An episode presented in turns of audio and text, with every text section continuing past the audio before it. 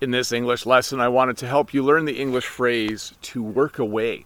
When you work away at something, it means you're working on something that will take a long time to finish and you're doing it little by little. A great example of this would be if you are doing a jigsaw puzzle. If you have a thousand or two thousand or five thousand piece jigsaw puzzle, you need to work away at it. You're not going to finish it in 10 minutes or in 15 minutes. When you open the box and you dump the pieces out, you need to work away at it. You need to take some time to put every piece in slowly at school it's uh, the week before christmas and parents keep sending big boxes of chocolates to the staff uh, to the teachers to eat and we work away at each box of chocolates. We don't eat them all at once but there's so many that we have to work away at it until the box is empty. I've eaten way too much chocolate lately by the way. I need to slow down. But the second phrase I wanted to teach you today is the phrase ask away. This is a phrase that we say sometimes as teachers. When someone asks if they can ask us some questions. If a student says to me, Can I ask you a few questions about my project? I'll respond by saying, Sure, ask away. This is simply giving the person permission to ask you lots of questions.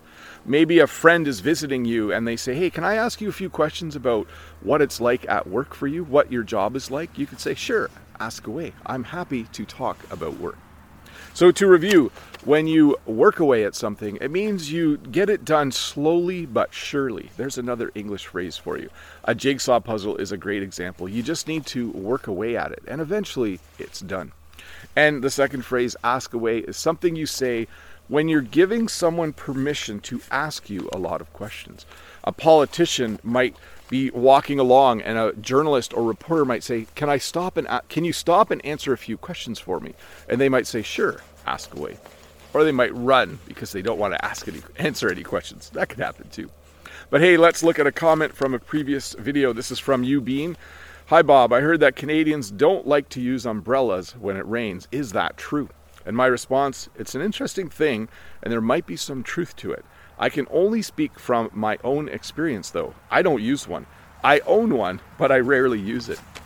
So I know that umbrellas are these amazing things. Um, they're really cool. When it rains, you open your umbrella and it keeps you dry. I own two umbrellas actually, not just one. And we sometimes use them when we're at market. We sometimes use them when we go somewhere where we will be forced to be outside in the rain for a while. But we don't use umbrellas quite, uh, we don't use umbrellas regularly to walk from our vehicle into a building. When I say we, I mean Jen and I. Um, I think there are Canadians that do use umbrellas, but uh, yeah, I don't take one with me every day.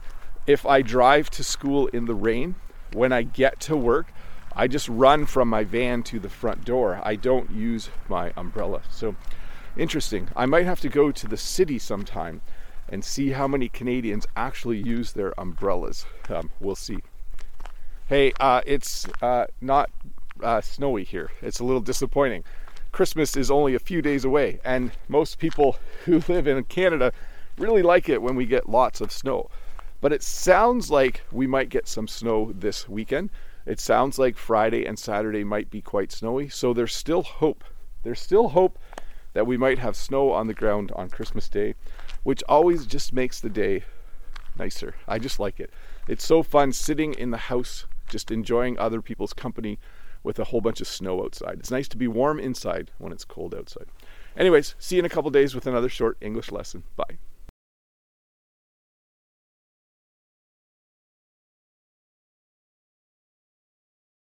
Hi, Bob the Canadian here. Thank you for listening to this English podcast lesson. If you would like to support me, in the work that I do as an online English teacher, please visit patreon.com slash Bob the Canadian.